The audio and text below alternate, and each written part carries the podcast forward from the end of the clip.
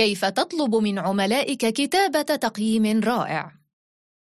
تقول الإحصائيات إن ثلاثة أرباع العملاء يثقون بدرجة أكبر في الشركات ومقدمي الخدمات الذين يمتلكون تقييمات إيجابية والتعليق الصوتي شأنه شأن أي نشاط تجاري أو خدمي يمكنه الحصول على تقييمات ويمكنه الحصول على فرص أعلى من خلال التقييمات والمراجعات الإيجابية.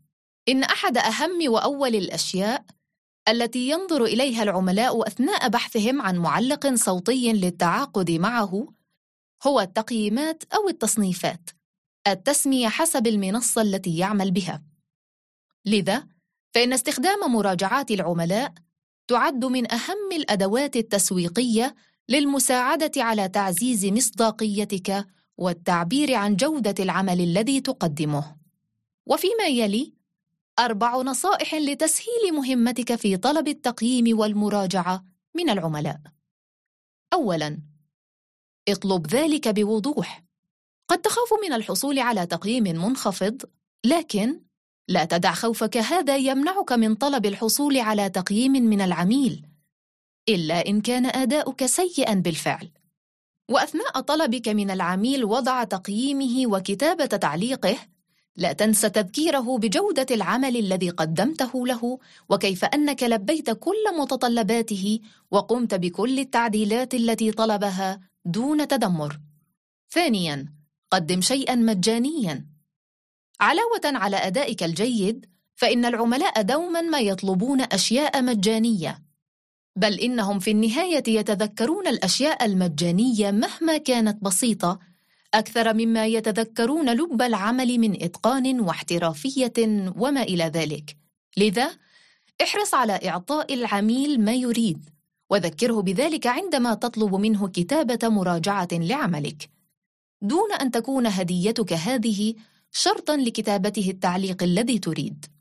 من الهدايا التي يمكن تقديمها في حال لم يكن هناك شيء مناسب في هذا المشروع هو الوعد بخصم خاص على المشروع التالي وبذلك تسجل هدفين برمية واحدة حيث يخرج العميل راضيا من المشروع الأول وسيؤثر ذلك في تقييمه لعملك بالتأكيد وثانيا فإن احتمال عودته إليك في مشروع آخر سيكون مضاعفا.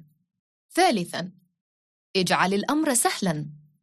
قد تكون الخطوات العديدة التي يتطلبها إدراج تقييم أو كتابة تعليق من أكثر الأسباب التي تجعل العملاء يحجمون عن هذه العملية.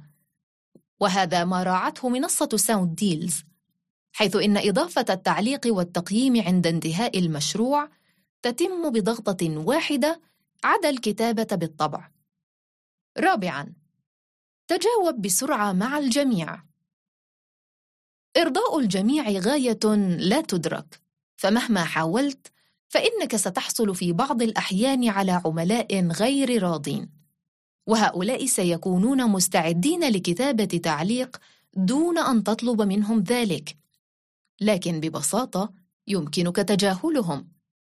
مع ذلك فإن الرد على كل رسالة وكل تعليق ضروري جدا سواء كان إيجابيا أم سلبيا. وانظر لكل مراجعة لأعمالك على أنها فرصة لمعرفة المزيد عن نفسك ومهاراتك ومعرفة ما يمكنك تطويره في عملك. كانت معكم هبة خضر من الأردن.